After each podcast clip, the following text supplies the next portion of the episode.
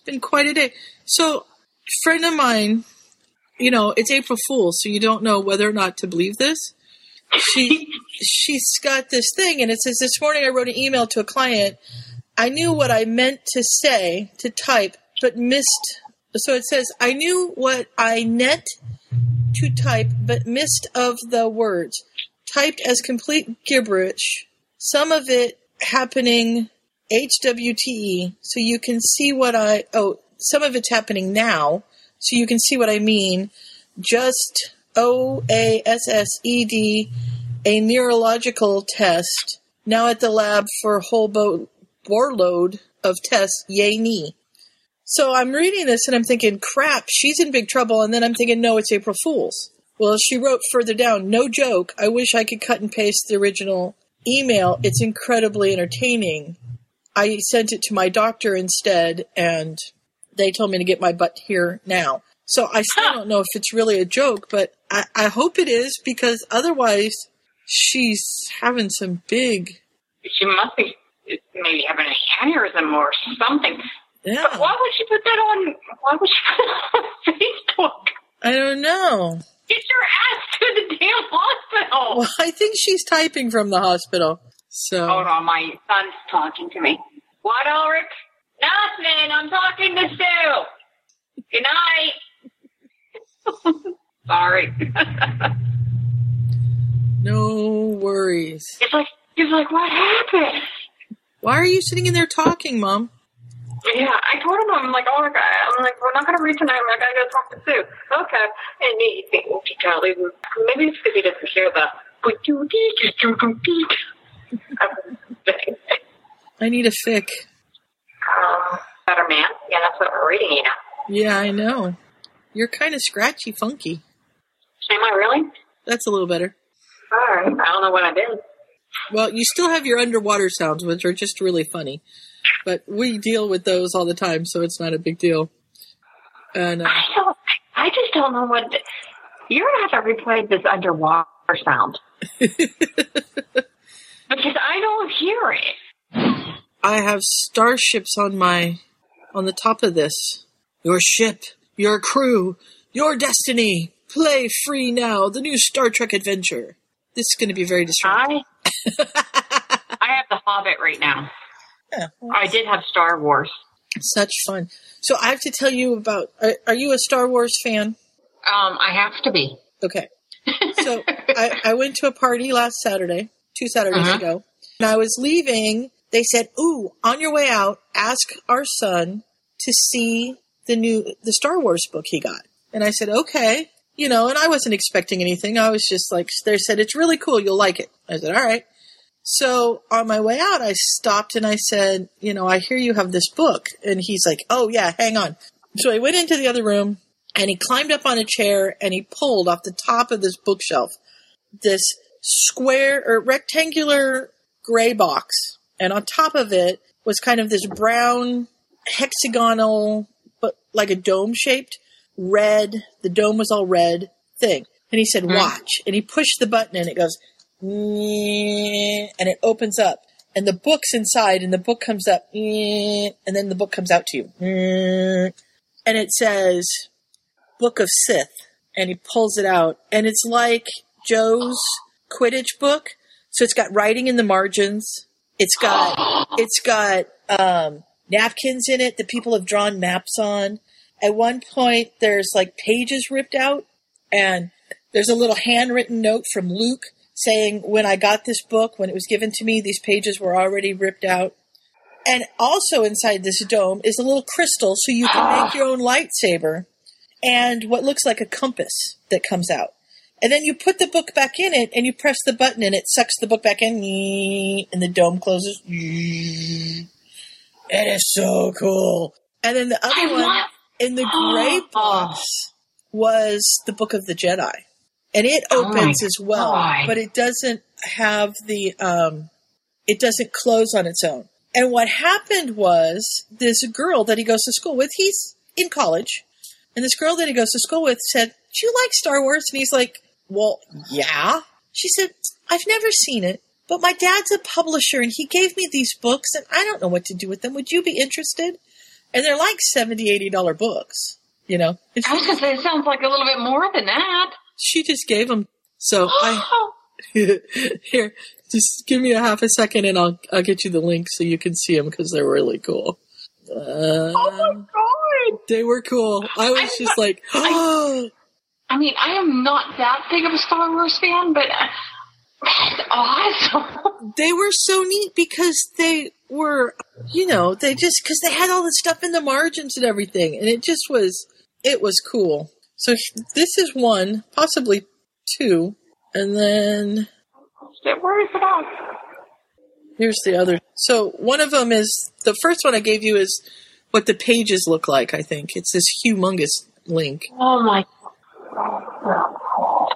Oh my god, my son would go crazy. Oh, they're so cool, but they, I mean, they were spendy, and you could only like get them on on eBay and stuff like that.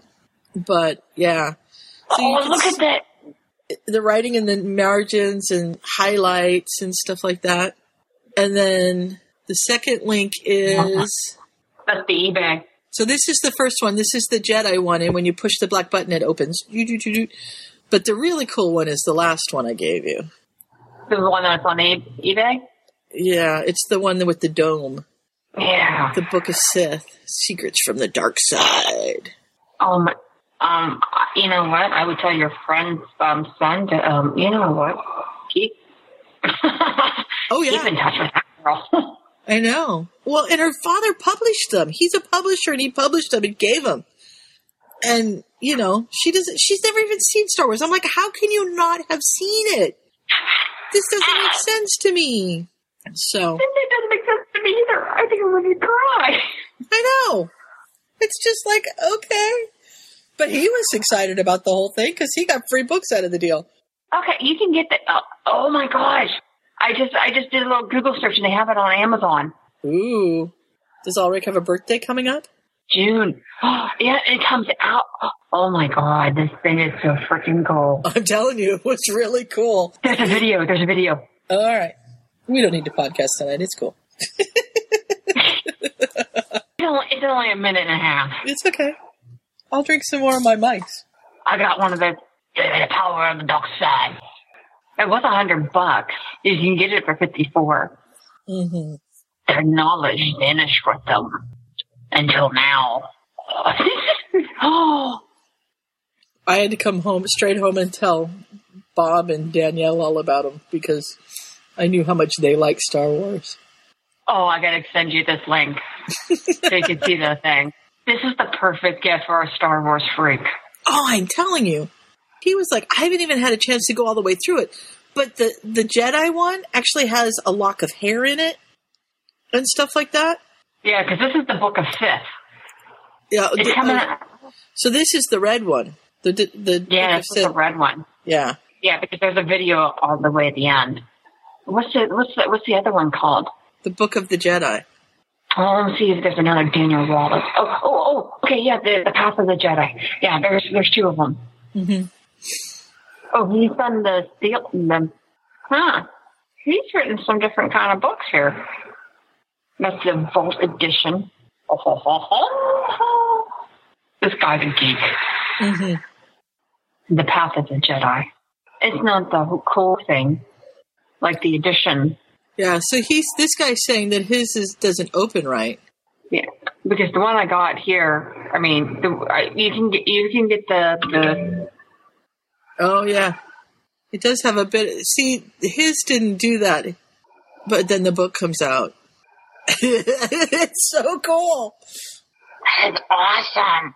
Yeah, because you can get the the the little at least the book of the Sith, uh, the Vault edition. But I don't see one for the Jedi, at least not on Amazon. Yeah. Scott said Scott is the name of the boy that has it, not our Scott. Said that he tried Uh-huh. to find the Jedi one and he couldn't. He found this the red one on eBay, the Sith one on eBay, but he couldn't find the Jedi. I found it on Amazon. Oh, they do have one. I don't want to be responsible for you spending $160 on your kid for his birthday. It's, it's only 125.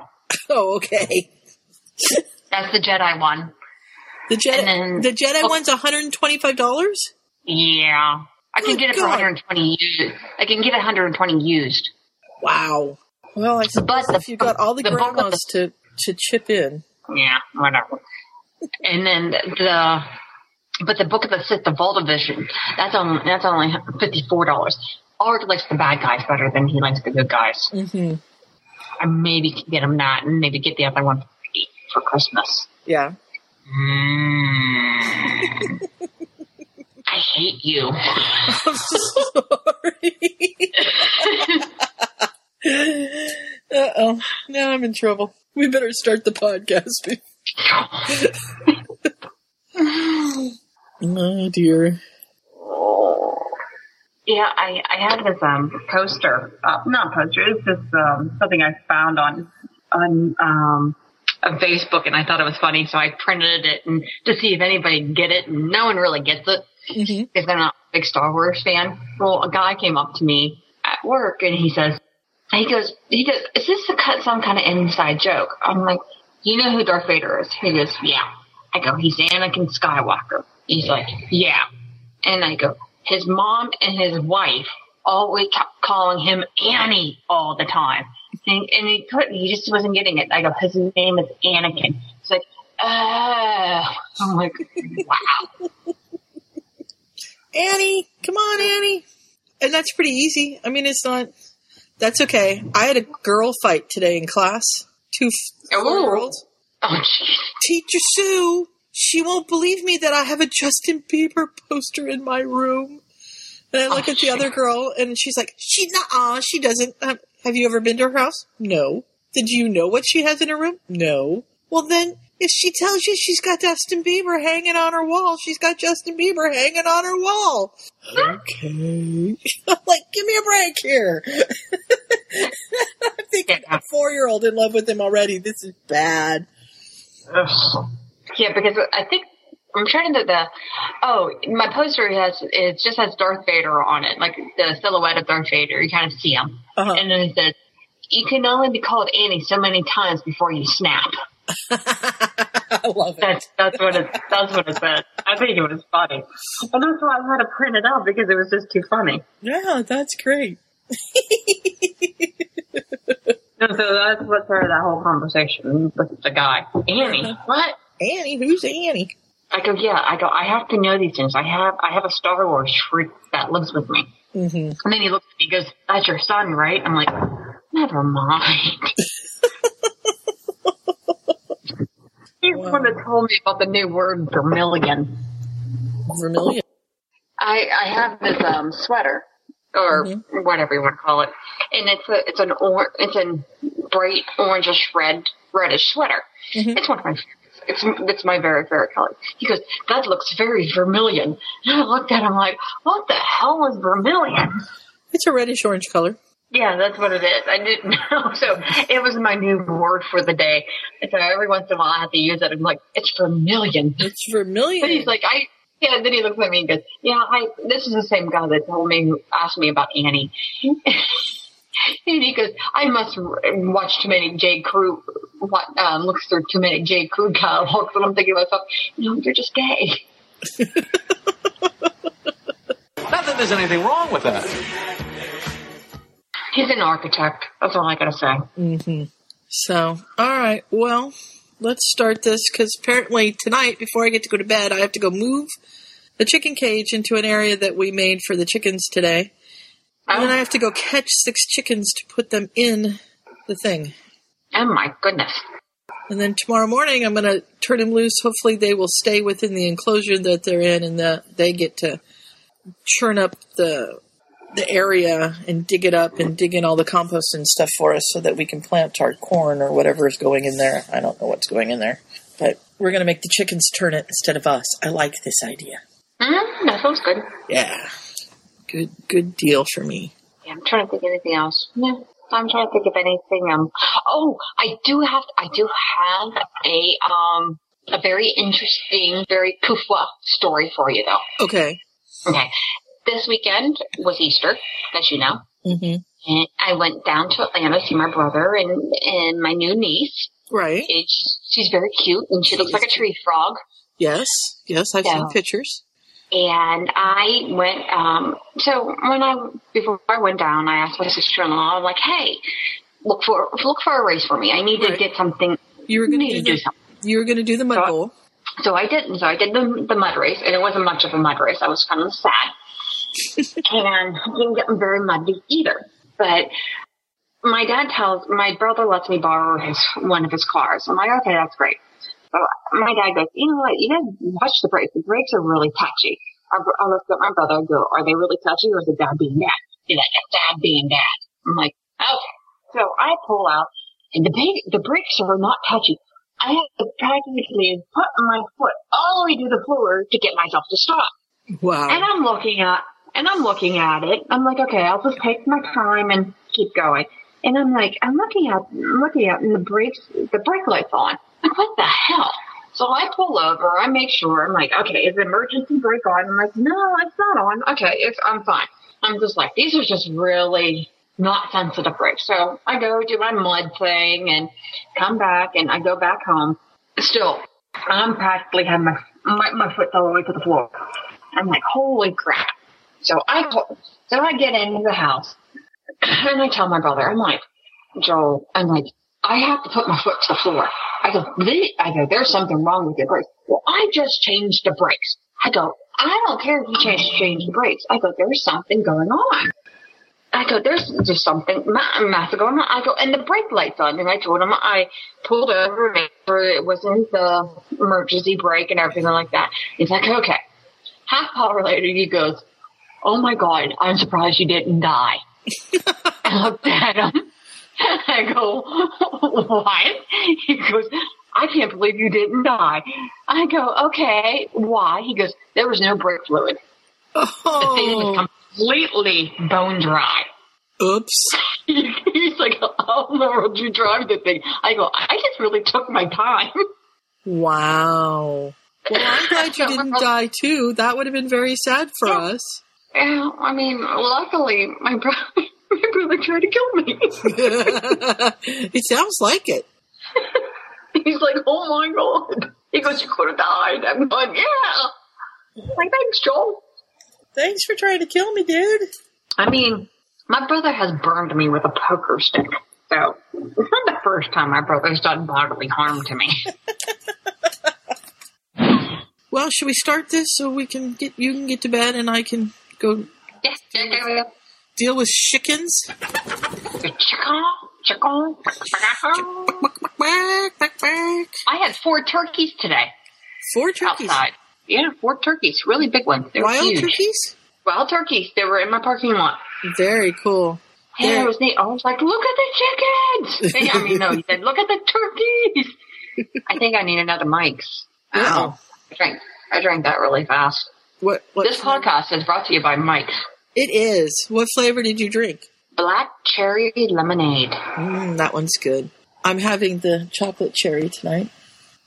Ooh, I have not seen that one.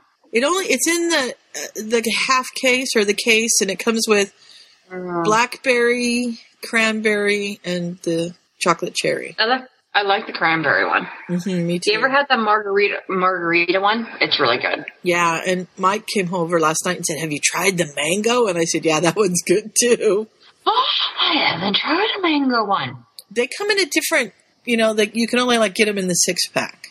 So Mm. It's kind of hard to get six packs around here. mhm. It's pretty much cases, or unless you go to restaurants and then you can get six packs there. But wow, you can get six packs at restaurants. That's interesting. yeah, but you can't. It, it, it's we can't. You can't buy um only at certain stores. You can buy. You can get um. You can buy alcohol. hmm but some restaurants you can get a six pack to go, or um, you have to go to a, a distributor and buy it there. Yeah, we're we're a dry state, so you have to go to a liquor. Well, I guess we're not really a dry state, but you have to go to a liquor store to get Right. hard liquor. But yeah, that's us too. they changed yeah. they changed the alcohol content in Mike's to keep it in the stores in Oregon. So we, you can get beer and wine and Mike's in the grocery store, but nothing harder than that. You can't get anything except for certain stores, but they have a wine and spirit shop in In the the grocery store, Yeah. but it's a separate, it's a complete separate entity. Wow. Yeah, you can't. Yeah, people are like, "Where can I buy beer?" They're like, "Why can't I go to like a convenience store and get like a bottle of beer?" I'm like, "No, you can't do that here. Yeah. You can get like you can get Mike's in the gas stations here. Yeah, you can't do that in, in the gas stations at all. Mm-hmm. Gas stations, no. It, you have to go to a beer distributor or a wine and spirit shop. Mm-hmm. Okay. Well.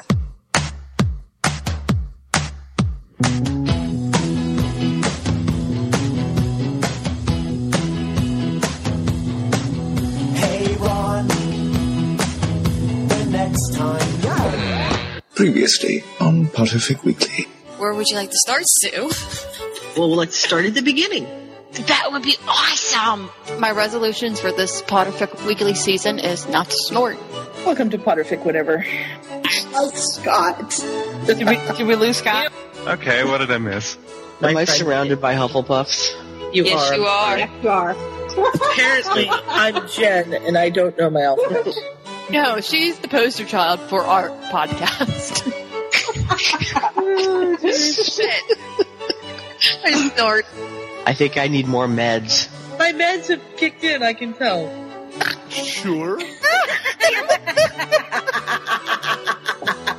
I think that's two, and that could possibly be three.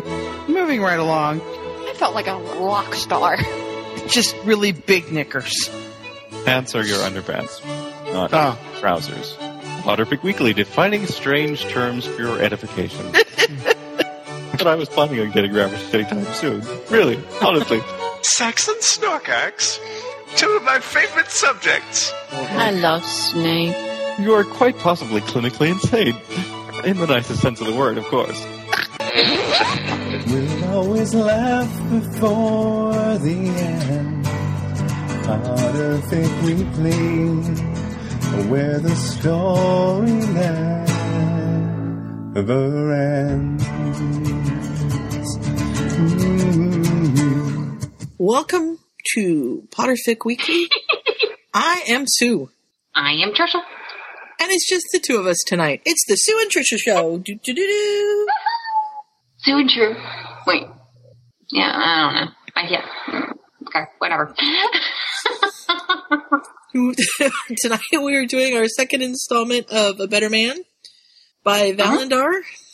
Very good. I'm glad you're saying it, not me. Yeah, we're we're hoping that we're getting it right. And basically, what's the premise is Vernon's changed in the beginning to be a better man thanks to a wish, and we're going to find out how this affects Harry and the entire Wizarding world. Yes. So we are on the Chamber of Secrets two, the Yeah, breakdown. Yep, chapter seven. We weren't able to get the breakdowns just by books. It just it wouldn't work out for me. So That's fine. we've got Harry Potter enjoying his four weeks at the Burrow. They're playing Quidditch. He's exploring the Burrow and asking either Ron or Mrs. Weasley all these questions about knickknacks and doodads that he finds. And his favorite thing is the clock. And he wants a clock for Hogwarts so that he doesn't have to worry about his family or his quote uncles. Um, yeah. Um, he's um, yeah, he's also playing a game. Mhm. All right, I don't know what this ancient Muggle Muggle Chinese game go. Yeah, I don't know this. I've never either. heard of it. We should. Well, it kind of is confusing me because I'm reading this horrible, horrible book right now. Uh oh. Flurry, you're not supposed to be up there. Get down. She's not listening to me. Uh oh. Because you're podcasting. Mm-hmm. Okay. Here we go. Next television. I oh, I know why. Because I have the thing that that changes all the way up to the screen, and she wants to change it. Mm. I wore my watch today for the first time in, in a very long time, and I was in the classroom, and I had a light reflecting off of it. I had the kids. You know how you get the cat to chase the light on the Mhm. floor? I had the kids You got the kids to do it. Oh my gosh! It was-. I'm like, look, it's on you. They're like, ah! It was great. So, oh my god, poor kid. oh, they love me. Um, it's taking forever to open, but what I've got so far is Go is an ancient board game which takes simple elements, line and circle, black and white, stone and wood, and combines them into a simple And that's all I have because this thing won't open. Huh. Open, open. Yeah, but it looks like so it's a grid and you have um, black and white pieces actually i'm trying to go It looks like backgammon. yeah it does i'm trying to go to the american go association page and it's not letting me let's try wikipedia see if that works I got the Wikipedia one. yeah wikipedia is opening It is a board game for two players. The origin in China, the game is noted for its rich strategy despite its relative simple rules. So you've got a grid of 19 by 19 lines. Beginners often play smaller 9 by 9 or 13 by 13. And the object of the game is to use one stones to surround a larger total area of the board than the opponent. Once placed on the board, the stones may not be moved, but they can be removed if the game moved from the board if captured. When the game concludes, the controlled points or the territory are counted along with the captured stones to determine who has most points. Okay, that does make sense, but okay. Yeah. Anyhow, let's go.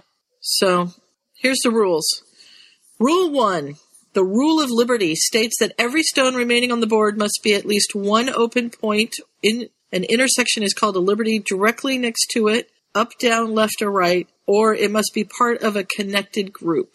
So Or what? I bet you- huh. Okay. So you can you can place one by themselves so that there's four open spaces around it. And you can place one next to one so that there's two in a line but there's still three open spaces. And after that, then you have to have them kind of in a line.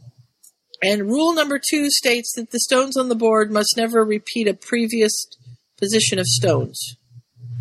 Moves which would do so are forbidden, and thus that move must be placed elsewhere on the board.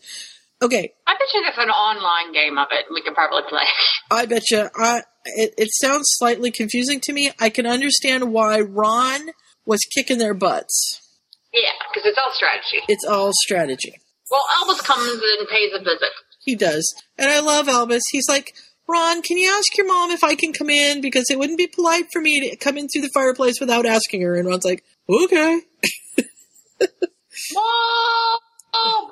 I know. Before he even gets to the door. Mom! Mom! And so. Like any kid. Uh, yeah, oh yeah. George and Fred kind of surround Harry and, and they're talking to it, you know, talking for each other, and they're like, "So, Grandpa Albus, what is it you need to talk to us about on this fine summer day?" Yeah, it's been speak. I'm sorry, but what I have to say is for Harry's ears only. And they're like, "Cool, Darn. yeah." Can we? And you we know they're this? going after their extendable ears, even if they may not be made in the story yet. Yeah.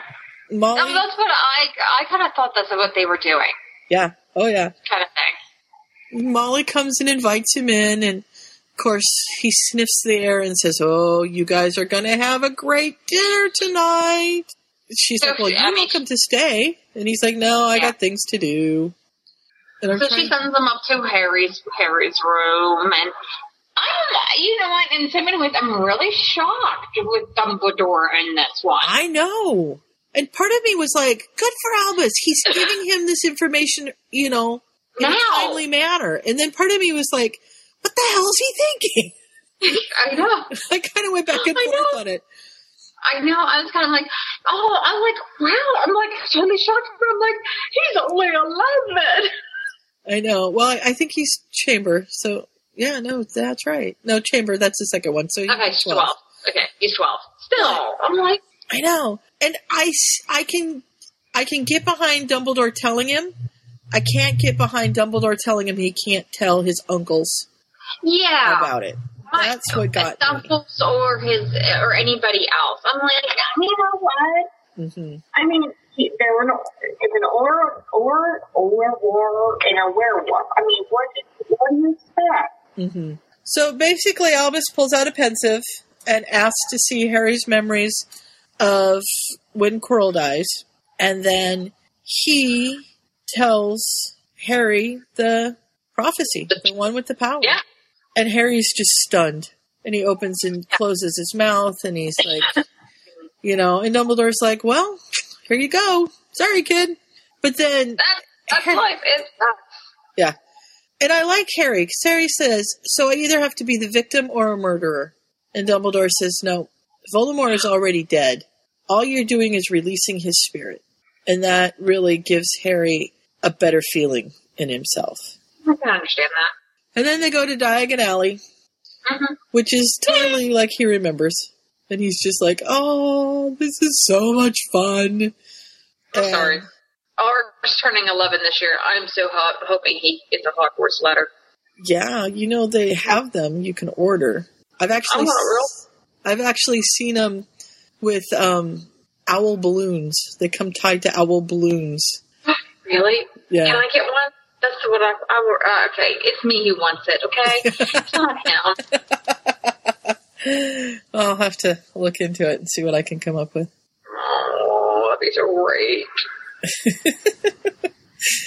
So, uh, I'd be like Aunt Petunia. I'd be all jealous. mhm. yeah. And then you'll hate your own son, and yeah, now that wouldn't be. Yeah. Good. Maybe we better not do this. No, that'd be sad. It would be sad. so I love that um, Black. You know, there's a, some a shouting, shoving match between Lucius and and Mr. Weasley, and Black escorts Lucius out in his uh, role as Auror. And he says, "Well, I was here because I had to arrest your Defense Against the Dark Arts teacher because he's a fraud." I was shocked hear, hearing the, I mean, they found out. I'm like, yoo about. Gilderoy. I mean, yeah. yeah. The, I'm sorry, I hate that pompous kid.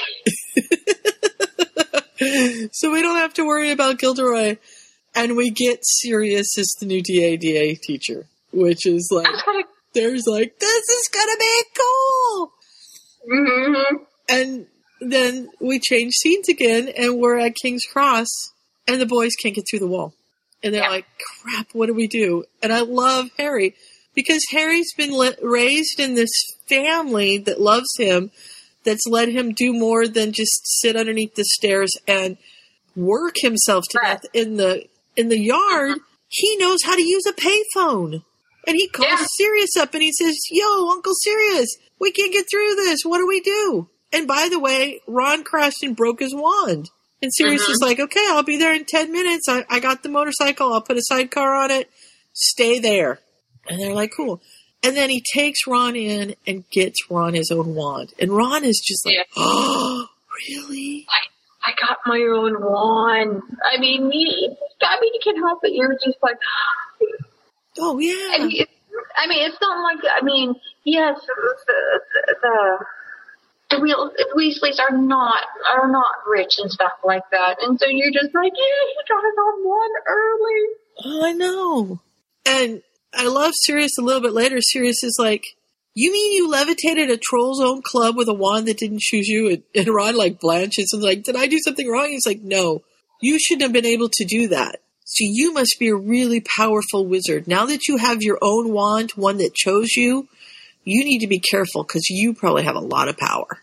And you know, Ron says, so not only did Ron get a new wand, but Ron's being told, you Ron got really- ego boost. yeah.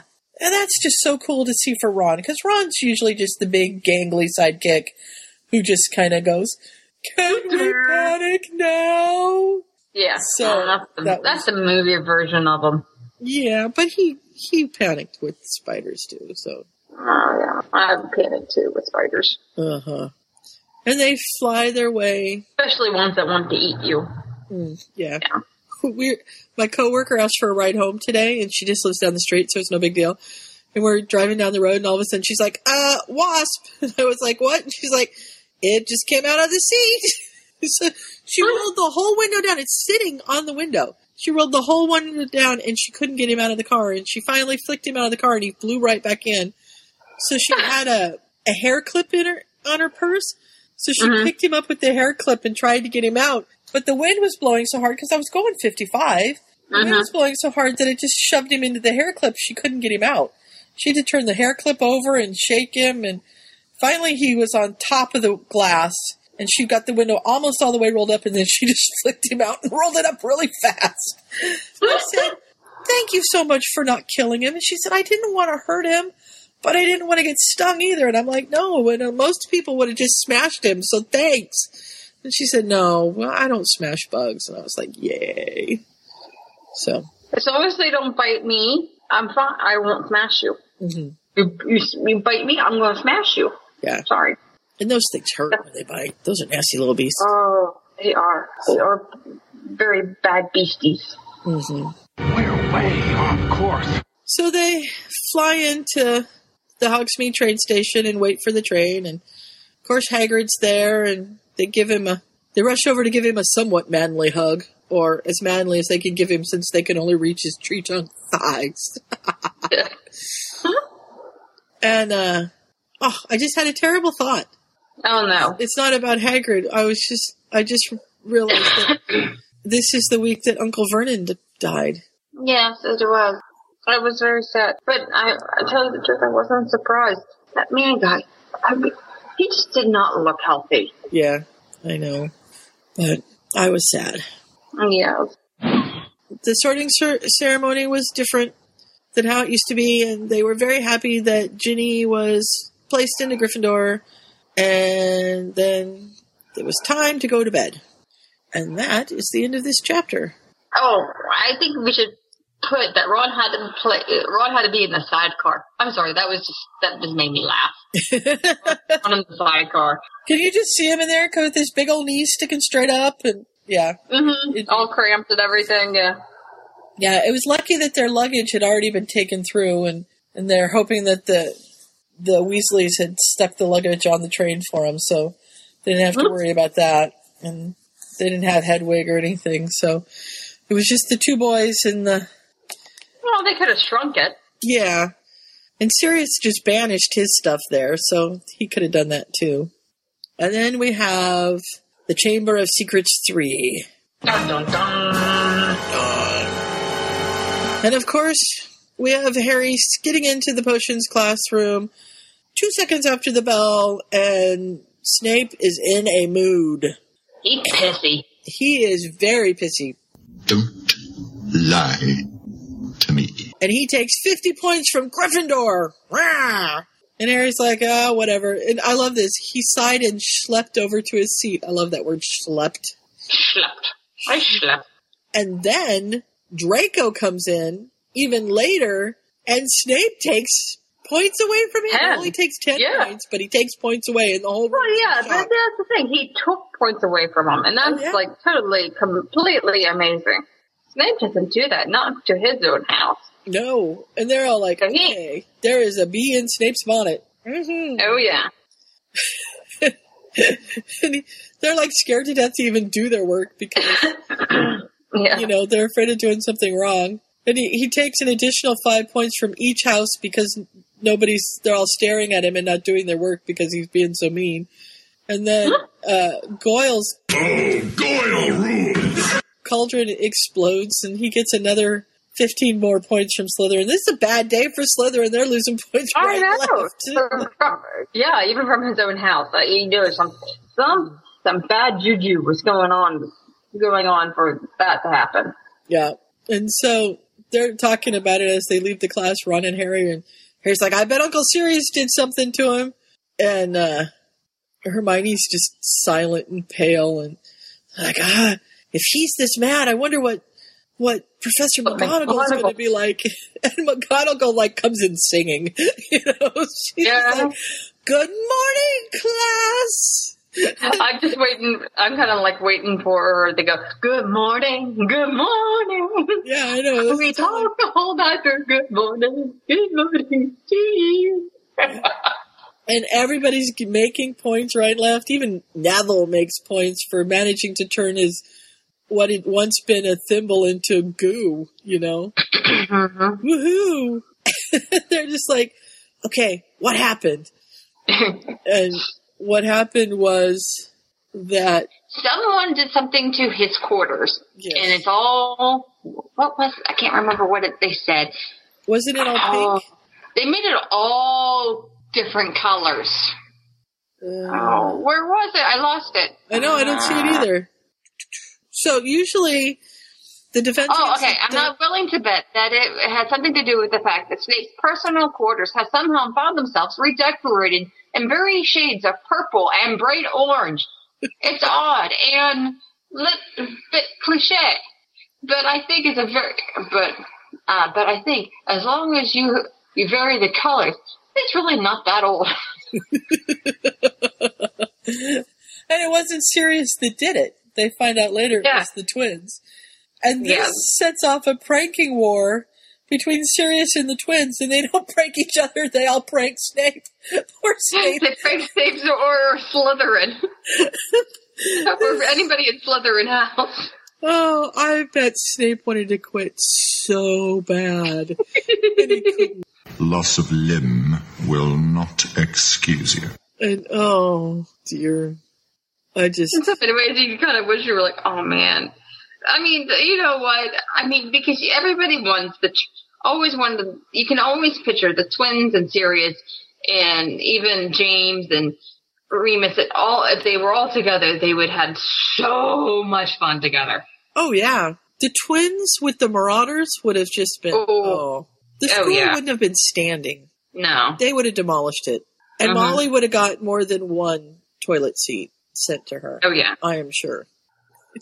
She would, she would have been horrified. She would have killed them all. Uh huh. so, oh, poor Snape. I feel so sad. Not really. I do. My poor man. Oh, you poor man. My poor man. He deserves every minute of it. if he wasn't such a lousy git. He's sexy as hell, but still, he's a git. Mm-hmm. Don't lie to me. So then we have. uh Why do I always blank on his name? It's so bad. Uh, uh, Mr. Filch. Thank you. Mr. I can't remember Mr. Filch. A ter- terrible thing. Um, we have Mr. Filch catching Harry, and and he's like, "You thought you could get away with it after what you did." And Harry's like, "What did I do?" And he's like, "You're gonna pay. I swear it. You're gonna pay." And hope and luckily, uh, Sirius comes and says, "Let him go." And we find out that Mrs. Norris has been petrified, and he's sure that Harry did it. And Harry's like, "I didn't do nothing. Nothing." Yeah, I mean, this is this here. It's it's to me this going through this. The, the, it's not that it's isn't choppy. I understand why she skipped over a lot of things, but I'm just like, oh my god, okay, okay, this is it. Oh my god, here's this. And it's. It's just it was a little. Mm, this part in here is a little bit dis- disconcerting. Right. but I understand why she did it though, because I mean, she's not writing the book all over again. Right. We don't want to reread it all over again, but it is kind of choppy because you're just hitting the highlights. Right. Because I'm like, okay, where am I going? I'm like, where? What? Yeah, uh, mm, mm, yeah, kind of thing. So the news Okay. gets around the school that Mrs. Norris Filch's cat has been found petrified and hanging from a torch sconce, and the walls on painted on the walls is the chamber of the secrets has been opened. Dun dun dun. But other things start happening as as well. I love it. They call they're called the Golden Trio. Decide to uh, make polyjuice potion and and it's just this really quick. I mean, if you hadn't read the story, you don't have any clue what's going on because it's the Golden Trio did their own investigation involving stolen hairs, polyjuice potion, and a brief stint for Hermione in the hospital ward with hairballs. It's so it's so succinct. I know. It's it's, it's quite funny. only to discover that Malfoy was not, in fact, the heir of Slytherin. And then we find out that other things are happening. A rogue bludger almost kills Harry, shatters his arm, although he caught the snitch, and luckily Sirius was there to splint it and take him up to Madame Pomfrey, who fixed him good as new, and he didn't have to regrow He didn't the have the bones. rubber. Yeah. Yeah. Do the Oh, rubber arm. That rubber arm just gets me. Bleh. But then oh know, people start start getting petrified, and we find out that Colin and even Hermione. Yeah, they don't say anything about him talking to them. No. Snake. Uh, yeah. And Hagrid's blamed, and the boys end up, end up in the Acromantula nest, learning that Hagrid is indeed innocent, only able to escape with their lives thanks to the timely help of Sirius. Thy friend of Hagrid. Can we panic now? But the last straw is when Ginny Weasley vanished, and it says, Her bones shall lie in the chamber forever. And Harry's feeling guilty because he had decided that he was going to be her friend, and then he forgot all about her. And so she's been largely alone. Yeah, of the. And yeah, and then of course Ron figures out that it was a basilisk from the note in Hermione's hand, and they you know run through this. Oh, well, that's why it's you know a basilisk. Nobody ever looked at it. That's why they didn't actually die. And they And nearly suddenly Sniff's already dead, so he can't do it die again. Blah blah blah. again. Yeah. I'm pretty sure Yada yada yada yada. find themselves in Moaning Myrtle's bathroom, and Harry has set the sink, and it opens up to the entrance of the Chamber of Secrets. And the scene that followed was almost like the ending of a fairy tale, a horrific fairy tale. Harry managed to defeat the Shade of Riddle, however, and even slew the fearsome basilisk with the help of Fawkes and the Sword of Gryffindor. And he found out that Ginny had res- resorted to the diary because she was feeling so alone and rejected by her brother and his friends. Yeah. And he's also found out that she's having occasional dreams about him and that she's had a crush on him. But he's not totally surprised about this because it sure explains all the squeaking and hiding. she kind of puts, I mean, or he, or whoever wrote this. I mean, every part, like her little succinctness has just kind of like, it's just, she just has little quirks in there. It's kind of funny. Uh-huh. And then, of course, And we forgot about Dobby the House Elf. yeah, they got Dobby freed. And Harry is promising Now they're on their way. that he's going to treat. Ginny better this next year. Yeah, and he and and they're all on the way to Hogwarts, and Harry t- takes Hermione out, and so Ron and Ginny can have little brother sister time, so they can bond, and they all promise her at the end. They all promise her that they're gonna they love they they love her and they're gonna do everything they can with her. And I just love how Harry just takes the Mickey out of Hermione about Ron. Mm-hmm. It's so cute. Yeah, because she hugs Harry, but she won't hug Ron. And he's like, "Well, how come you didn't hug Ron?" And she's like, "Well, um, I realized how uh, uncomfortable public hugging was when I hugged you." And he's like, "Oh, well, that explains why you were the first one to jump up and hug Hagrid when he walked in shortly after." And she's just like, "Meh." Yeah, it- she goes, well, and here I thought only Jenny squeaked. You know how she squeaks because she has a crush on me, right? And she goes, then she goes, has? She goes, don't you dare tell him. I, I would just die. die." And then he says, "Don't worry, but I hope you're patient. He's about as thick as a brick." it's not the clueless Harry. Woohoo! He I know, paying so- attention. I know. I mean, this is, this is, in so many ways, this is the Harry we all kind of wanted in a way, but then the books wouldn't be so long. That's it wouldn't be seven books. Because Harry's stupid. So, and that's the end of that chapter, chapter eight, and we're moving to chapter nine. Azkaban. Prisoner Azkaban, part one. Part one. Dun, dun, Dun, dun. dun. And we Ron's in trouble. Everyone's in trouble. Harry's in trouble. He's he's grounded. He's not allowed to do anything until he gets all of his summer homework done And write letters. and write letters of apology. Right, and they're right on him. Harry, I don't hear your krill. Are you doing your homework? Yes, Aunt Petunia. I'm just thinking. I love the. And uh, I got. I got the the thinker. I'm thinking. I'm thinking. I'm thinking that girl over there is hot. and they, you know, Sirius got fired because he quote allowed Harry to fight a basilisk, and so they they fired him, and Yeah. so I'm he has to leave. And Harry's grounded. No television, no Muggle radio, no Wizarding wireless, no outpost, no television and te- or telephone until his homework is complete. And he's written his letters of apology to Dumbledore, Sirius, McGonagall, Mr. and Mrs. Weasley for bringing Ron into it. And then the phone rings. And, uh, you just hear Ron screaming? Ah. Hello? Hello? Can you hear me? I want to talk to Harry Potter. Thing is, this is when I can see the old Vernon coming out. Oh, Who yeah. this? Do not yell. I can hear you fine. Oh, I'm sorry, sir. It's Ron Weasley. You remember me, Harry's friend from school. Vernon's got the phone an arm length away. and he's like, uh, young man, stop yelling at me. Just talk. And he's like, I'm sorry, he's grounded. He can't come talk to you now. Oh, okay, I'm sorry for yelling, sir, and I guess I'll just wait for him to become ungrounded. I guess. then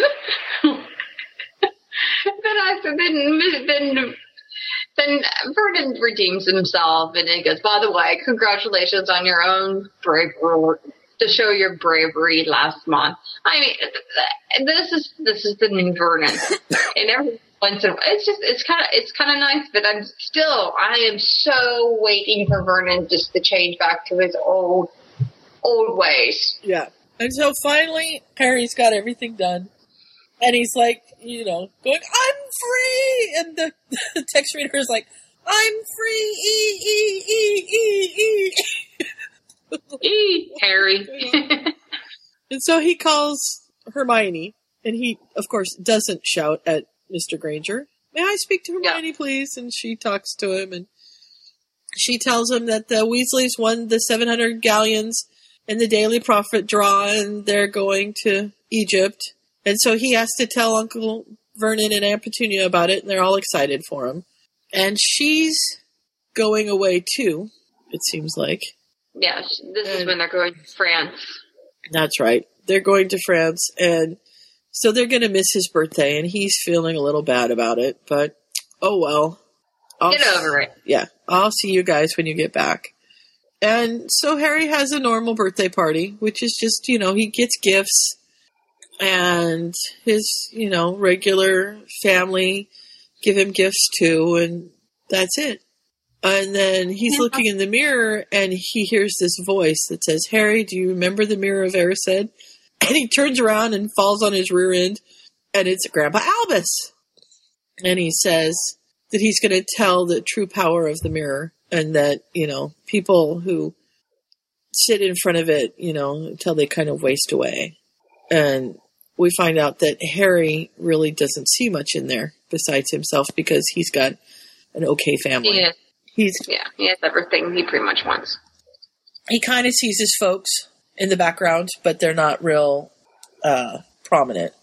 So, and of course, he asks Grandpa Albus if he ever looked into it, and we get the thick woolen socks answer. Mm-hmm. And we find out that he was a star beater in Quidditch when he was a student. Was Albus? Mm. Yeah. I can see that. Yeah. And then we have Aunt Marge coming over. And having read the last story that we did, or the one that we did a couple times ago, where Marge was the good guy, I know. Marge is the bad guy in this one again was kind of tough. I know. I'm like, wait a minute. Yep. And uh, Petunia does not like her at all. Uh, And Dudley doesn't like her either because she doesn't like his cousin. So and it's like, oh, you don't like my cousin, you don't like me. Yeah. And so they had this very cold and impersonal dinner. And Harry heads up to his room, glad to be done, but he makes the mistake of pausing when he hears angry voices in the kitchen and he starts listening. And You know what they say? It's not good to listen behind closed doors. Isn't that mm-hmm. how that saying goes? yep, Can't remember. because you might hear something about yourself that you don't like. Yeah. And Marge is going on about Lily and Petunia and saying how tel- terrible they were and all, you know, that they he shouldn't have have had anything to do with either one of them. And he's starting to get mad too. And she's saying, "Well, they must have been no good if they were killed by gangsters. Ha, I don't believe it." And look at their son. You can tell that there's, you know, if there's something wrong with the bitch, there must be something wrong with the pup. The pup. Mhm. of course, then the glass explodes because Harry's getting madder and madder and madder. And then she starts in on James, and Harry's had enough. And he comes in and says, He was not. So she turns on Harry. You insolent little whelp, your worthless parents went and got themselves killed and left you to be a burden on your hardworking uncle, you ungrateful little.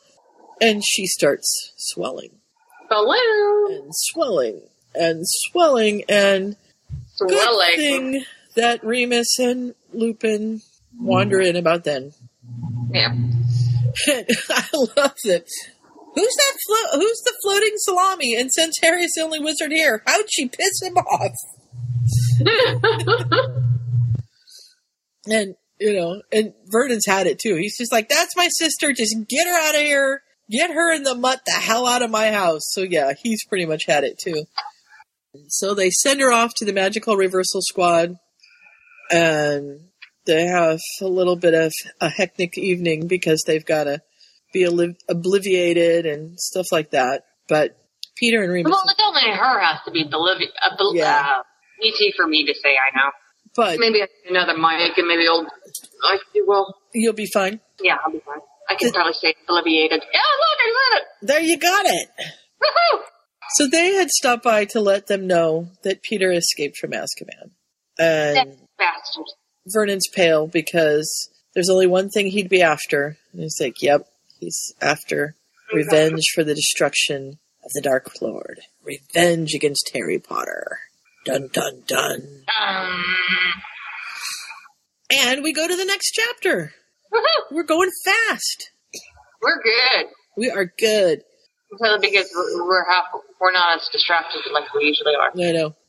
So we uh, have Harry Kind of sad. in. Sorry, it's a two man podcast. We don't get as distracted when there's just the two of us. Aw. Okay. Anyhow, we're in flurries and flops. Yes, we are in Flourish and Blots. Yep. We're And gonna get we're gonna get monster book of monsters. we are. Luckily, Harry's already got his as a gift from Hagrid, but the other people need it. And I love this because Ron says, er, profess, and he's talking to Sirius, and Sirius says, stop. And everybody freezes. And he says, I'm no longer your professor, correct? And Ron's like, yep. So then call me Sirius, okay? And then he looks around and he's like, uh, the rest of you carry on, because everybody else is just staring at them because he told everybody to stop. Stop. Well, he's a war. He's an or. Yeah. When stop says stop, everybody stop. Even the book stop. You listen to him, yeah. hmm And then they find the firebolt. Everybody fireball. The text reader had a field day with this because it was spelling words right and left, and I didn't know half of what it was saying. But it, you know, state of the art broom and everything, and it, I love the unbreakable breaking charm. I think that's fun. Price on request, and they're They're like, hmm, I bet you that's that's going to lot be of money. way too expensive for you, kid. So they head off to get robes. And we've got the 1st of September. And Harry wants to talk to them. And he says, I need to talk to you guys in private. And Ron says, Go away, Jenny. And Harry's like, No, you're one of us and you need to hear it now, too. And he includes her, which I love. I love that he Oh, I includes know. her. Me too. And you know what? I'm like, oh, good. I mean, Jenny, it's not just because Jenny's awesome and stuff like that, because we all know that. But the thing is, I mean, she's just, as everybody says, she's a smart girl. She knows what mm-hmm. she's doing. Yeah. And so he says, you know, Peter Pat- Pettigrew's escaped from Azkaban, and Ron's like, I know that name. And he says, that's because he was the man that betrayed my parents. And Because he used to, he was going to be your, he was going to be your rat. yeah. But you missed out. Yeah, for you. And um, so he kind of tells him a little bit about Peter, and they're like, ah. And Ginny starts having flashbacks, kind of. And he, Yeah. he sees an older Harry tied to a tombstone, bleeding from his elbow, and Pettigrew um, with the dagger, and the hideous figure raising, rising from the cauldron. And Uh-huh. she can just see it. And it's like, Jenny, Jenny. And she's pretty much fainted. She's like, what am I doing on the floor? So it's almost like the diary again. She's losing time, Right. which is not good. Um, talking about tangents, have you seen the new Harry Potter musical? No, I have not. It's pretty good, and this is part of what they do in this one. Yeah, so Jenny's spending a lot of time with the diary and uh, Voldemort. Voldemort, Voldemort. So they get her back up off the floor, and Remus comes in because he's going to be the new Defense Against the Dark Arts teacher. Yoo-hoo! he says, I'll thank you not to get me fired like you got Sirius fired. And then he says, Well, actually, you can't because I'm only under contract for a year. And then, guess what I was thinking? What were you thinking? Well, what's he going to be doing next year? And then thinking, he's going to be, going to be at smelting with Dudley.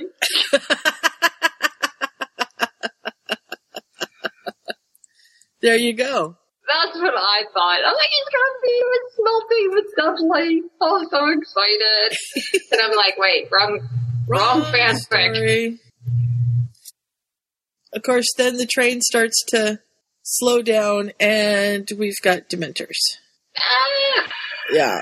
And I mean, we've got Harry who's feeling cold and chilled down to his bones, and he's hearing screams and everything. And Remus, of course, has chocolate in his suitcase. Good defense against dark arts teacher. He's always armed with chocolate. Mhm. And he breaks it up and gives them everybody some. And I love Hermione. Chocolate? Why chocolate? And he says, well, the muggle reason chocolate helps release endorphins that promote emotional recovery. I think I need some chocolate. I always need chocolate. For the wizarding reason, chocolate makes you feel better. It's the primary ingredient in the cheering charm, you know. I'm like, oh, I want cheering charms. Oh man, I need Or some cheering the potion too. version of cheering charms. And, you know, Harry's like, what was that? And who screamed? And they said, no one screamed. And Remus explains that it's a Dementor, one of the guards of Azkaban, and he heads off to talk to the driver of the train. And they start eating chocolate and they feel instantly better. Of course, chocolate is, the cure all for everything. It is. And then at the feast, we find out that Hagrid's the Terra Magic Creatures, magical creatures instructor. Much to the joy of Were you everyone. surprised? I was. I was surprised. Were you surprised? Nah. I was surprised. And then they have divination with Professor Trelawney, who Harry didn't much care for, as she keeps predicting his doom and gloom. But, you know, he'll deal with her. And magical creatures, the first class was a success until it was a resounding success and a horrible tragedy. Because Harry got to ride bareback on Buckbeak, uh, but then Buckbeak attacked Malfoy, slashing and breaking his arm. So, and I love that Malfoy's not capitalized here. Typo. But Yeah, there's a lot. Of there is a lot of typos. yeah, even In hearing it, there are a lot of typos. So, and then poor Hagrid thinks he's going to get fired, and he realizes that they're not. He's not supposed to be. They're not supposed to be there, and orders them back to the castle. And then we've got Lupin and his first lesson, which you we all know and love. he's gonna go and, and do the the boggarts. And Snape's in there, and he's like, uh, "I'm not gonna see this. You know, Longbottom's in this class. I wouldn't give him anything difficult unless Miss Granger's hissing instructions in his ears." And I love Lupin because he's, you know, he's such a great teacher. Oh no, I think I think I need Neville for this. This is going to be hard, and Neville's going to be able to do it. And he just gives Neville that confidence. It's so cool. Mhm. And we, you know, basically have the scene that is in the regular book where they learn the spell, and of course it's Snape that comes out and he turns him into his grandmother. oh, I love it. And yeah, and they all take turns, and everybody gets to do it except for Hermione and Harry. Harry. And then we've got Quidditch practice and Hogsmeade weekend, and of course Harry gets to go and give in his permission slip that Uncle Vernon signed for him, and she's like, "Sorry, Pettigrew's out there. You don't get to go." Aww. And I love that Ron loves Crookshanks in this story because he doesn't have the rat, so there's no reason for him and Crookshanks to clash. And Wow. after He caught and killed a very large spider on his bed. Of course. He's a hero. Then we have Hogsmeade weekend, and Harry's wandering around by himself, and Lupin invites him in, and Harry's like, "Yeah, Uncle Albus thinks I'm safer here. Safer for me or Pettigrew, I'm not sure, but you know, safer." And Lupin says, "Well, you know, he's an animagus and he's a rat, and he'd be really hard to find, even with a really extensive search. So you know, th- there's a reason for this. And then Harry thinks about the, the Boggart and he says, why didn't you let me do it? And he said, well, I thought your greatest fear would be Lord Voldemort. And Harry's like, no, it's the Dementors. And so we, you know, get the, the Fear itself. Yep. And then, of course, Snape comes in with the smoking goblet and gives it to Lupin. They're on pretty good terms, Snape and Lupin. I know Sirius and Snape didn't get along at all, but Snape and Lupin aren't, they're not buddies, but they, they'll talk to each other in a civil way, so that's cool. Yeah.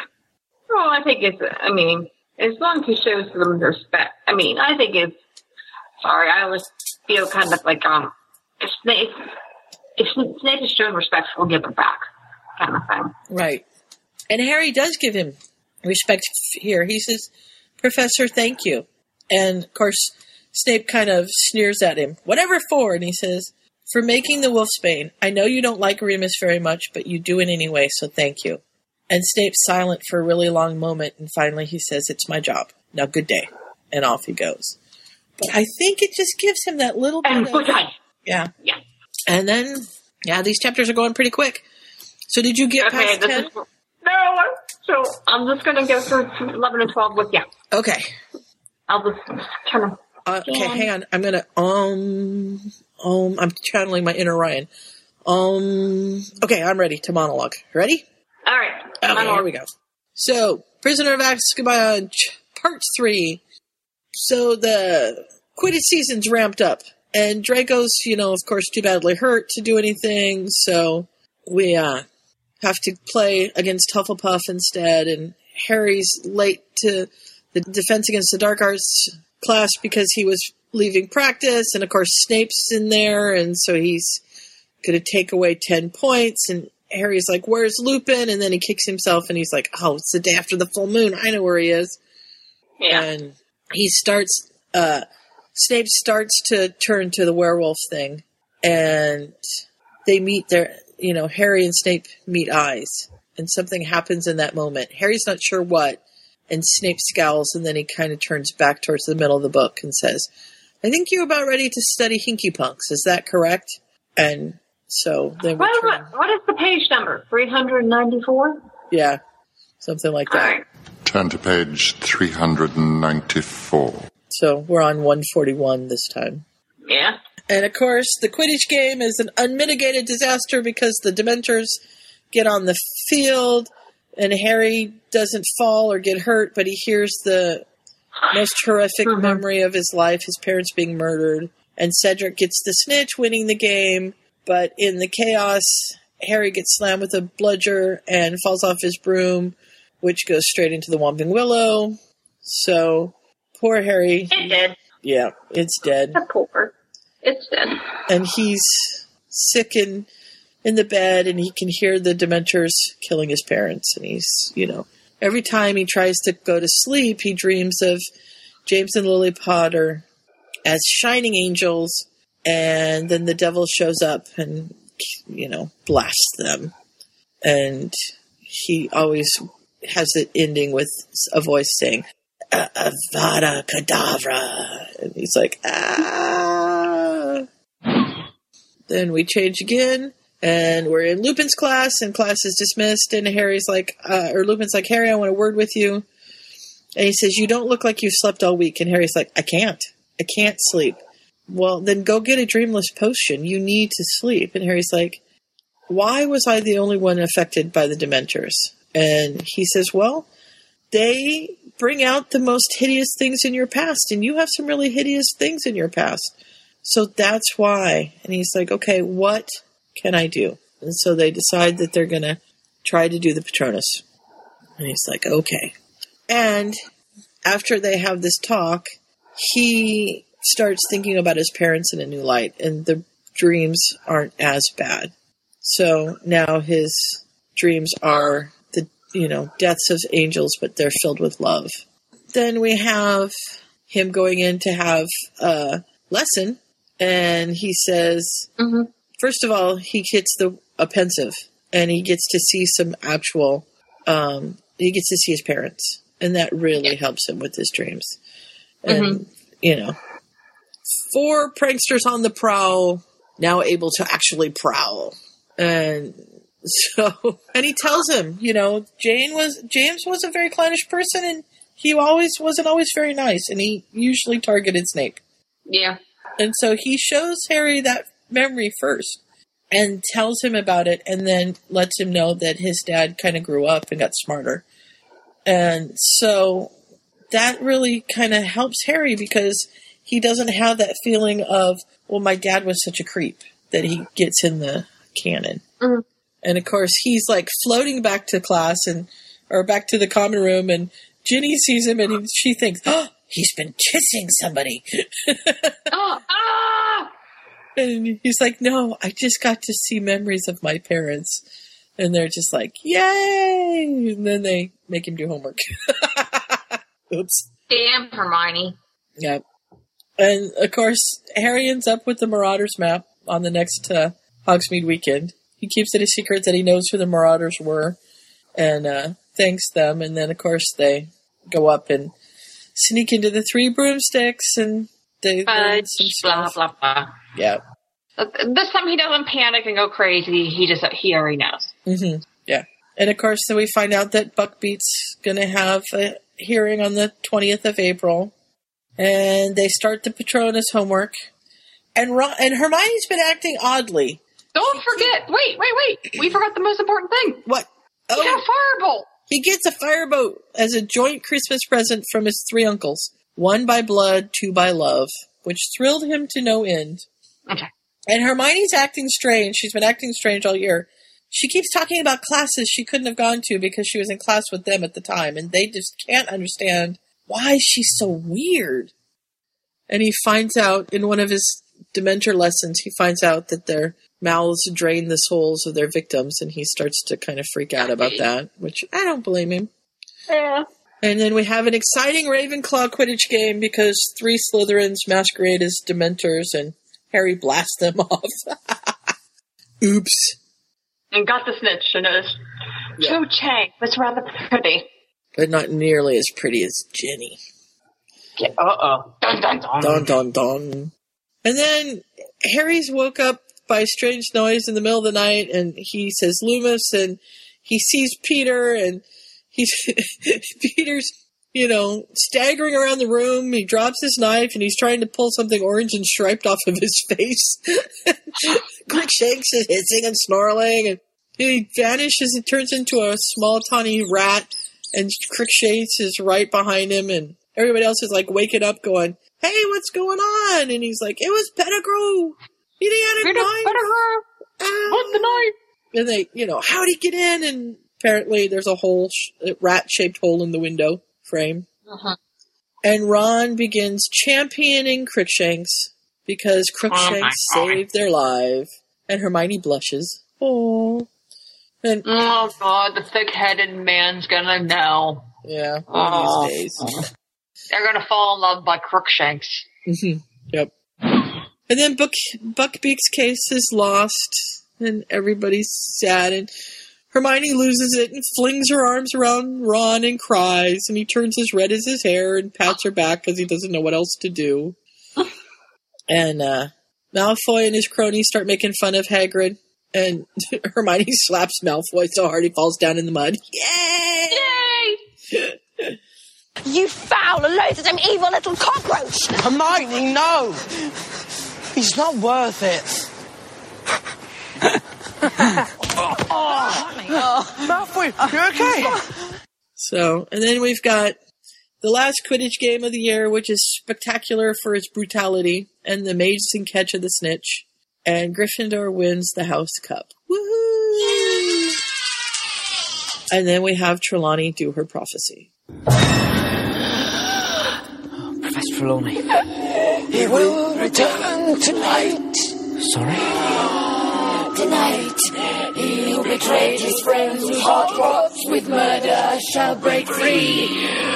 Innocent blood shall be spilt, and servant and master shall be reunited once more. And Harry's like, yeah, that's what I wanted to hear during my exam. Sure it is.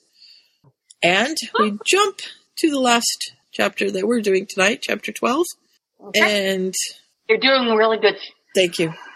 We've got Harry, Ron, Ginny, and Hermione sneaking out under cover of the invisibility cloak. I hope they like added a little bit of uh, fabric to the invisibility cloak because It's magical, with- Sue. It expands. okay, because it was hard enough with three, and now they got four. Yeah, it expands. Okay, that's good to know. And we've got them going down to Hagrid's, and Hagrid saying, "You shouldn't have come." And they're like, "But we had to come." And you know, where is he? He's out in the pumpkin patch, so he can see the trees and smell the fresh air. And and he shakes so violently, he drops the milk, and you know, and then we got to here they come.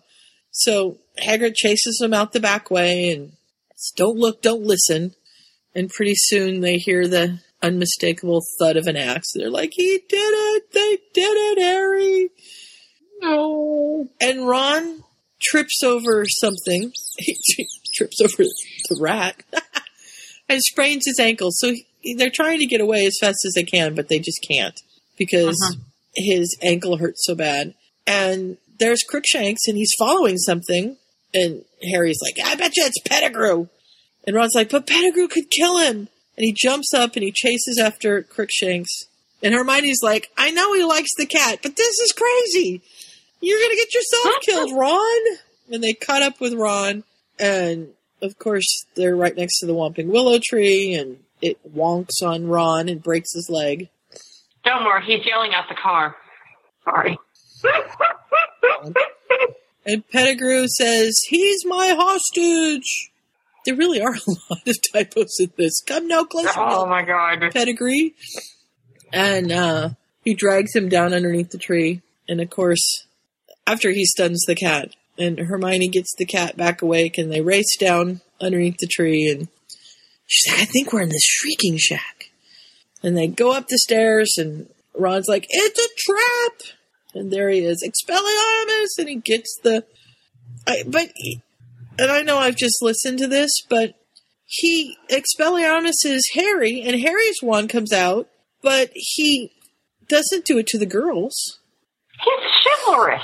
Yeah, no, but the girl. I mean, he doesn't take the girls' wand, so why haven't the girls jinxed him already? And that's what I. Think. Because the plot. Because the plot said so. said so. Okay. So then we've got Ron and Hermione and Ginny all standing and saying, You've got to kill us all if you're going to kill Harry. And Peter's like, Okay, eeny, meeny, miny, mo, which of you will be the first to go?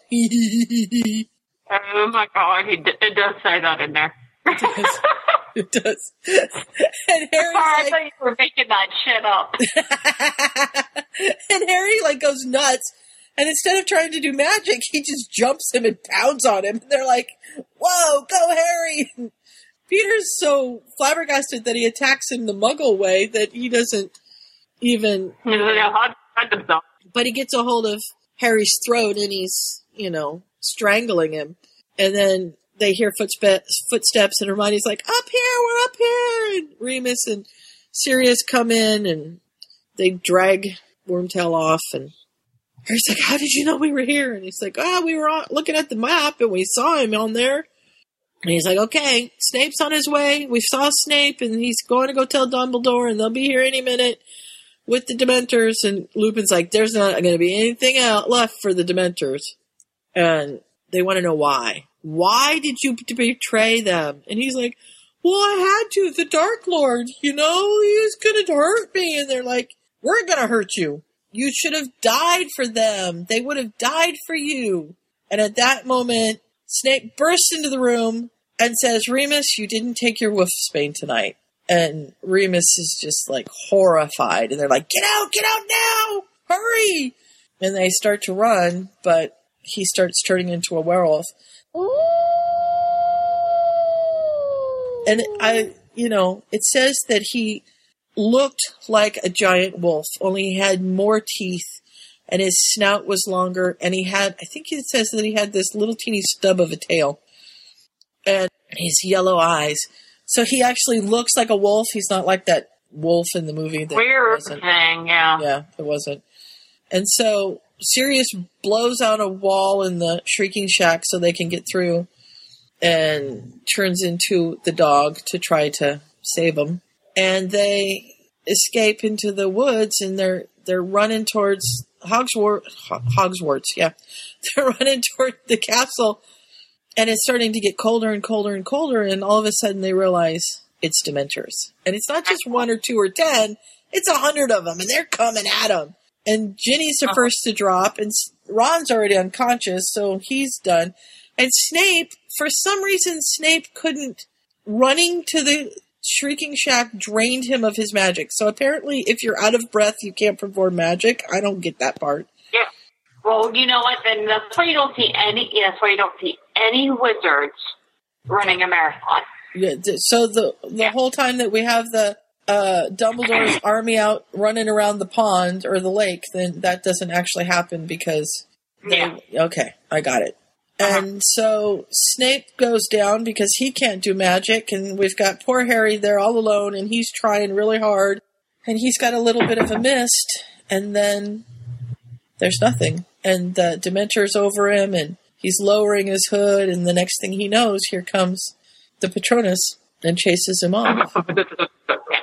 do do do do! It's prongs! Yay, prongs came!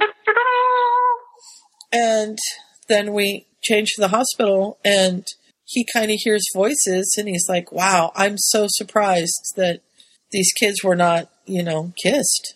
And you know, uh-huh. and it's Dumbledore talking with Fudge, and Fudge is like, "Why did they attack him? That doesn't make sense. They were supposed to hunt Pettigrew. That's it."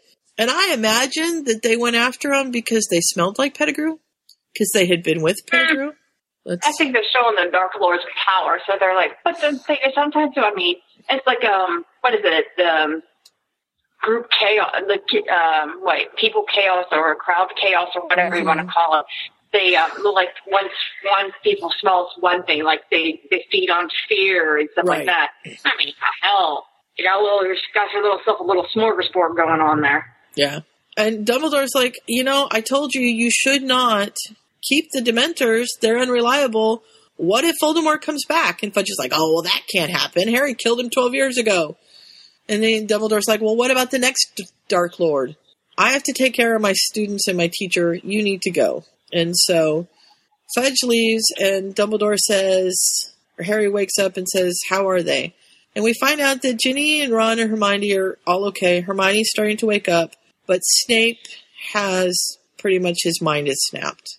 And he's unconscious, and they think that he's going to recover, but they don't know what he's going to be like when he recovers because he had done so many horrible things before he turned to the good side that when the Dementors pulled up all those memories, it just blew his mind.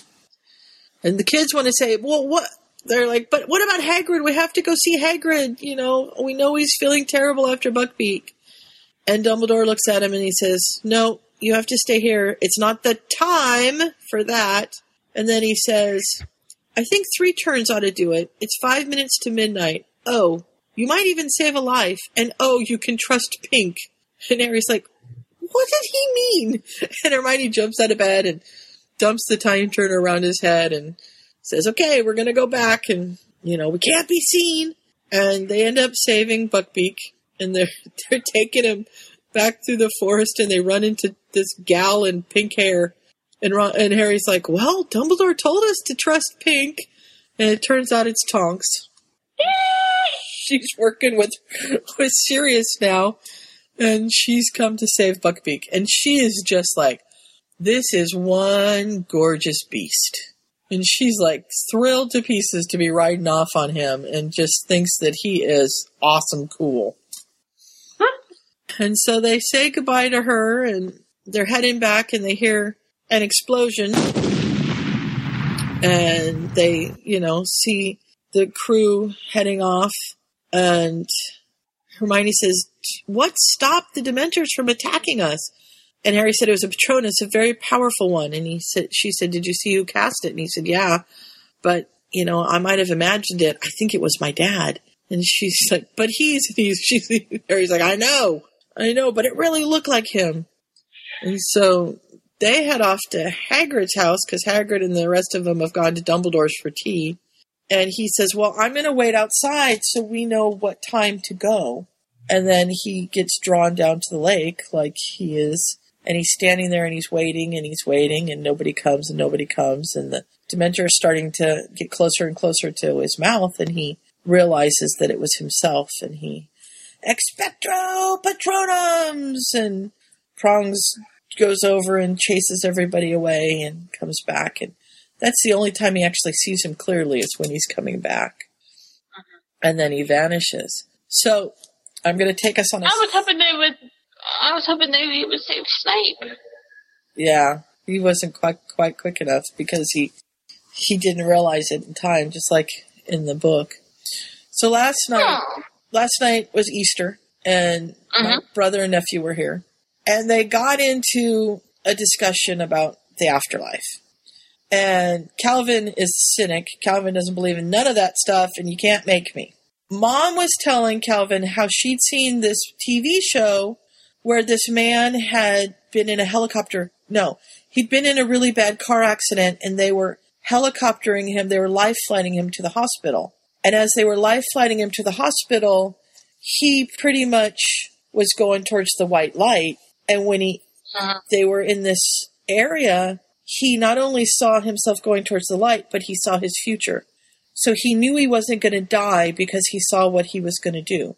And he was in the hospital for quite some time and he finally woke up and he was, you know, he was really messed up. He, he had broken bones. He had brain damage. This guy, it was amazing that he lived. And his, he had a flight instructor and the flight instructor said, I need to get him in the air. I just need to get him in the air. I don't know why, but I need to take him up. So they got him in a wheelchair and they wheeled him to this airplane and they got him in the airplane and they kind of let him take the controls with the instructor with him and they were up flying and he realized that he had seen himself doing this in his future as he was dying. And because uh-huh. he had that memory, he knew he was going to recover because he had seen that he recovered in the future.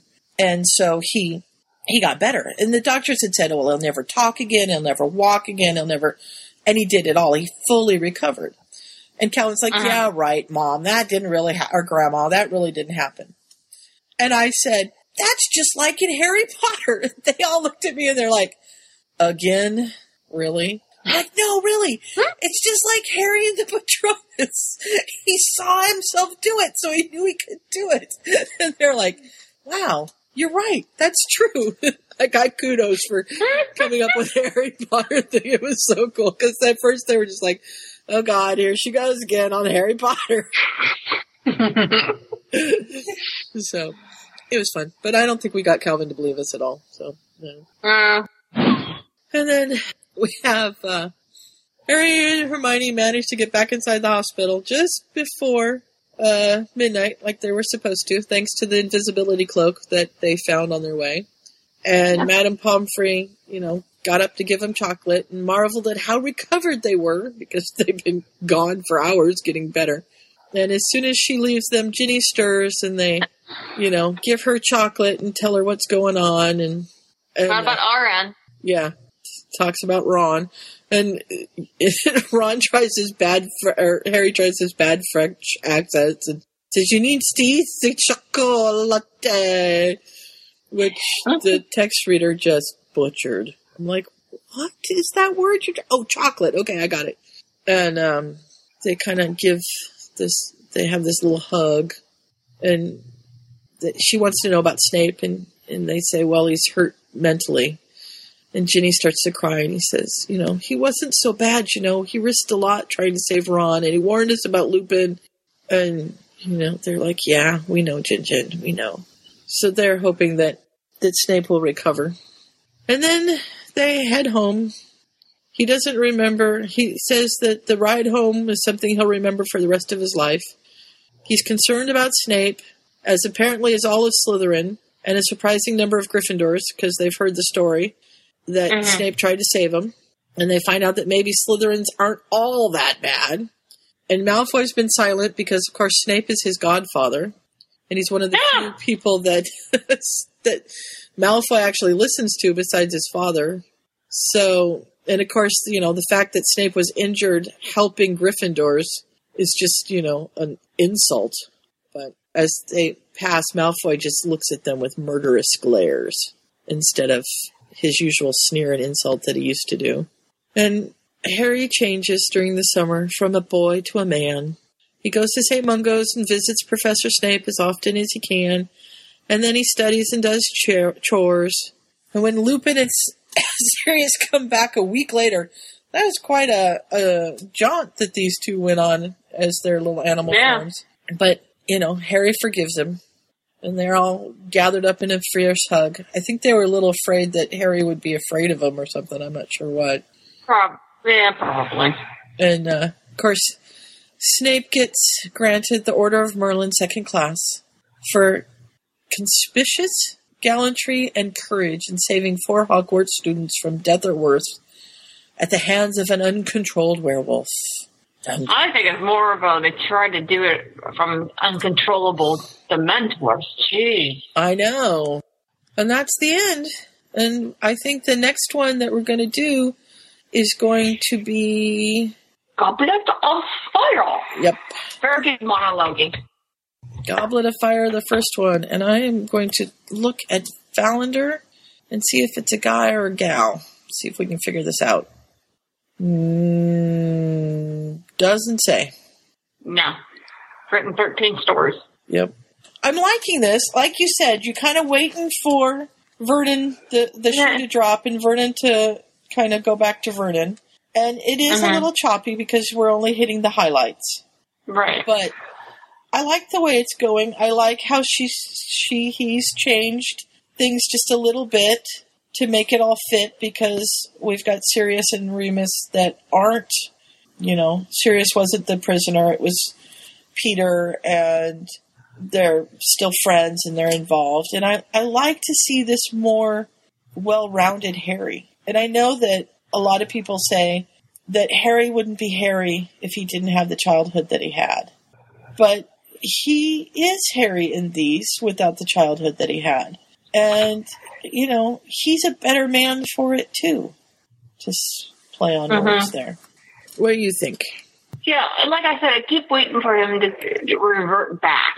Uh huh. That's all. So, hmm. And, you know, we still have a few chapters to go. Maybe something will happen.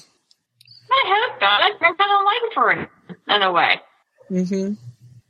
Yeah, this is 54 chapters, so we're going to start changing after the Goblet of Fire. The chapter titles change, so we have Dawn of War, Wink in Time, slugging back to Hogwarts. So I have a feeling it's going to really go AU, and we're going to find out some other stuff here.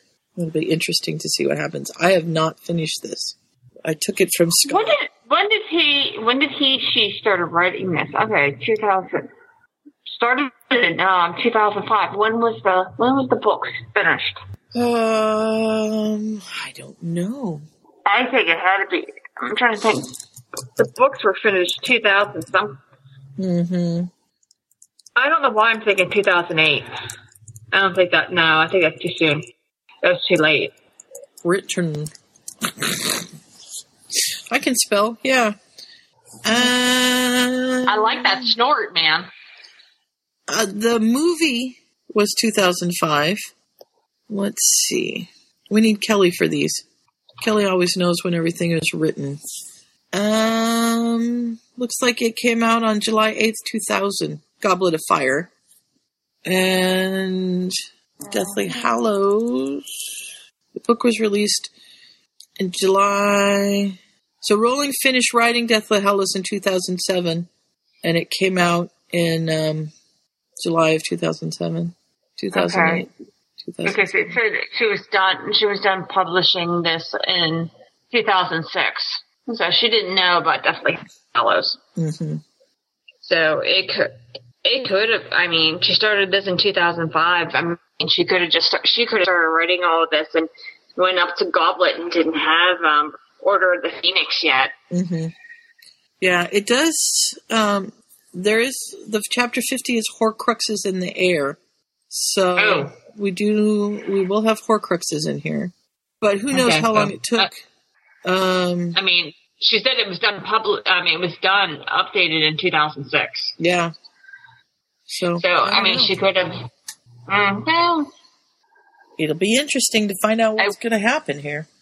Sluggy at Hogwarts. Trying to think. Well, they, she has Slughorn. Well, yeah, slugging back to Hogwarts. I love that. Friends and enemies. Yeah. Green eyes. Wink in, Wink in Time. That has to be about Winky. Mm, maybe. Yeah, it, Vision. it's, it's going to be a siege. That sounds scary. And I love Fluffball. That should be fun. Battle ready and the end. We'll find out. Fluffball. Oh, great. We know how you feel about fluffy stuff. Yep. Well, I still have a little teeny bit of light outside, so I think we Okay, well, you go to bed. And Good night. I'll go pull chickens off the roost. Doesn't that sound like fun? Not. Oh, They flap and make such terrible noise. Ugh. Trudge them back and forth up and down the hill. It's going to be fun. you like to say, you just like saying that word. Trudge. Trudge. It's a long way up. You know what it is? Is I sprained my ankle a couple weeks ago at work. I stepped on a Lego and twisted my ankle, Oh. and it was ah. doing really well. And then I we had a big burn pile this weekend or this last week because it was spring break, so I didn't work all week. And I was out in the field, and it's real uneven, and I twisted it just a little bit again, and so it's really Oh. been bothering me the last couple of days. So it is a trudge to walk up and down the driveway. But hopefully, I only have to do it once. We'll make mom do it twice, and then we'll be fine. Well, thanks for coming and doing this with me. No problem. It was fun as usual. Hopefully, we'll get more people.